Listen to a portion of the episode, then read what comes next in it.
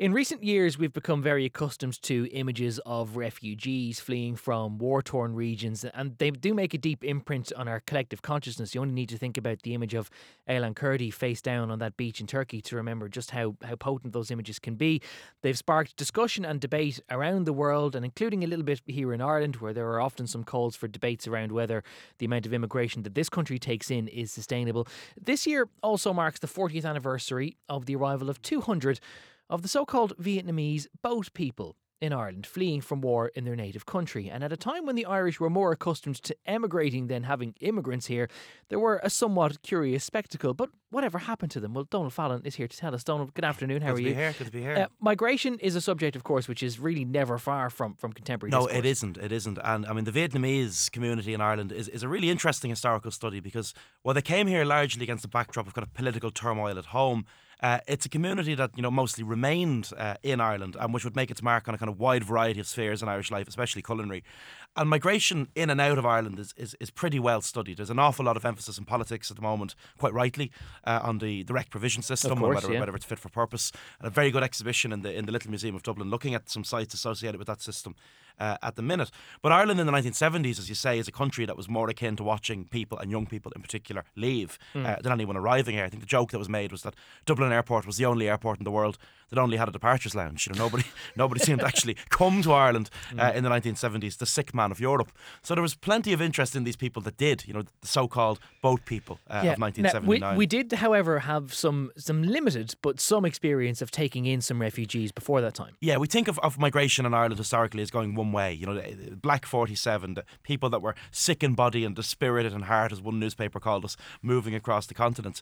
Our experience of actually taking in people was, was pretty limited and hadn't gone all that well. You know, 1956, we took in Hungarian refugees who were fleeing from Soviet rule. We took in a lot of them, 537 uh, Hungarians. There was massive political sympathy in Ireland at the time with the Hungarian uprising. Hundreds of thousands of people were on the streets. There was massive anti communism and kind of public feeling. And then when these Hungarians arrived here, escaping from the Soviets, what did we do? We put them in cold army huts outside Limerick. And the conditions were so bad that the Hungarians actually went on hunger strike and complained about the absence of work. So that's that's not a great uh, No. record, you know, when it comes to providing for those escaping from war torn regions. And the, the Hungarians said, you know, we want to work, but the work is not there. We appreciate what has been done from us from the time of the October Rebellion, but we just cannot sit and wait. So that had been a disastrous experiment uh, in housing people from a war torn region. Yeah, but obviously the, uh, the the motives of people coming here, they're not terribly concerned about the reputation of the places they're going to, so much as the reputation of the place that they're leaving. Uh, Absolutely. the, the Vietnamese boat people became an international story, but did they get much coverage here at home? There were these extraordinary images in the late 70s of people leaving uh, Vietnam, of course, broadcast into the homes, millions of people all over the world. And the numbers are staggering. Some 800,000 people left the country from 1975 onwards, seeking sanctuary elsewhere. And, and they had to go somewhere. And probably in Ireland, to be honest, Vietnam had kind of faded from popular consciousness by the late 1970s. The seemingly never ending war, uh, like the First World War, the Yeah. Vietnam War was one of those conflicts that people thought would never end. It actually did end. And, you know, the Vietnam War had attracted a lot of public protest in Ireland, not on the scale witnessed in other parts of the world, but significant enough. You know, when Nixon came to Ireland, there was protest on the street. And the idea of a US president being protested in the little, little, old, little old Yeah. Erin was totally unheard of. A- at the time. At the time, just extraordinary. Yeah, and yeah, imagine Trump now will, will get a significant protest if he wants it.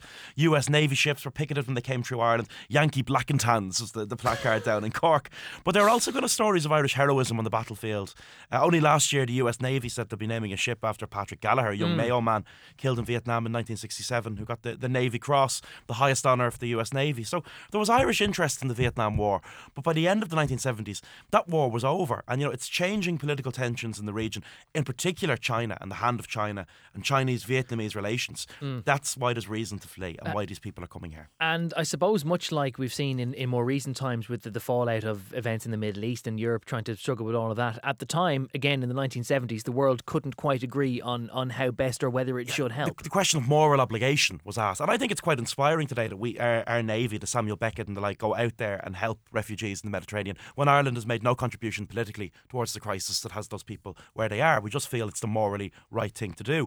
And in the late 1970s, this question of kind of moral obligation to help uh, was in the air as well. And our answer wasn't quite as noble. I mean, the United Nations High Com- Commissioner for Refugees asks the Irish government in 1975, can you resettle three Vietnamese families? Three. Three families. And we refused to do it on economic grounds. Mm. And as appalling as Ireland may have been economically at the time, I think housing three families was not beyond us and would never be beyond us. No. But the pressure comes from kind of humanitarian groups, NGOs, and often people in the church, you know, progressive people in the church who want to change the kind of dialogue uh, around these people. And when you read the newspapers, it's funny because uh, this is the first time a lot of people are talking about the idea of even refugees. Mark Maguire, who's out in Maynooth University, he did a lovely book about the Vietnamese. It's called Differently Irish, a cultural history, exploring 25 years of Vietnamese Irish identity. And he went digging into the kind of contemporary newspapers to see what, what people were saying about these people. You know, Eamonn Casey came out and said the response of the government was a meagre response. But other people talked about the calibre of the people that were escape, escaping from the country. And a historian of all people said that we're importing a ready made creative minority and said naturalised, their very grandchildren will doubtless continue to vote for Fianna Fáil. so all politics is local. The political votes of the Vietnamese vote yeah. people were up for grabs. But I mean, remarkable dialogue in the newspapers. M- must make a point of seeking out that electoral demographic actually now in the forthcoming local elections and see how they're all going. Um, so fast forward then to the summer of 1979, uh, and these people begin to arrive. They do, and I mean, Ireland is experiencing its own political. Ireland is actually front page news across the world at this time because of what's happening in, in, in, in the north of Ireland. Yeah. But there's actually no awareness of Ireland from the Vietnamese themselves, and and their accounts of arriving here are sometimes quite funny. You know, one of them later said, "None of us knew." very much about where we were going or even exactly where it was. When we arrived at Dublin Airport, we thought it was only a stopping off point. We did not believe that a national airport of a country could be so small. and there was yeah. a lovely piece not too long ago in the Irish Times, you know, examining all of these these people and where they ended up. Yeah. And Erin McGuire sits down and, and, and, and interviews some of them. And one of them says, Look, we didn't come here for a better life or for economic reasons because in 1979, Ireland was one of the poorest countries in Europe. We came mm. for freedom. Um, this might seem like a, an obvious question, but it's one which would certainly be asked if the same thing was happening today. Um, where did we house Where do you put them? I mean, the plan was you got 200 odd people here. So originally they put a, a, special wing of the Blanchardstown Hospital and they put them in there. And they later housed some of them with the, the, the Christian Brothers and Swords. So I, I, love the, the notion that there was a, a, vacant wing of a hospital at the time that we just had yeah, empty that yeah, wasn't lot, already chronically overcrowded. A, lot has changed. Indeed. And they're, they're, so they basically put in the Blanchardstown Hospital and the Vietnamese are kind of taught English before they're spread across the island because the real fear is kind of ghettoisation. Okay. But I think the point that's rightly been made, and even by, by some of these people themselves, is the outcome was probably social isolation because they took a very close knit community and spread them right across the island. So it was yeah. well meaning to spread them across the island.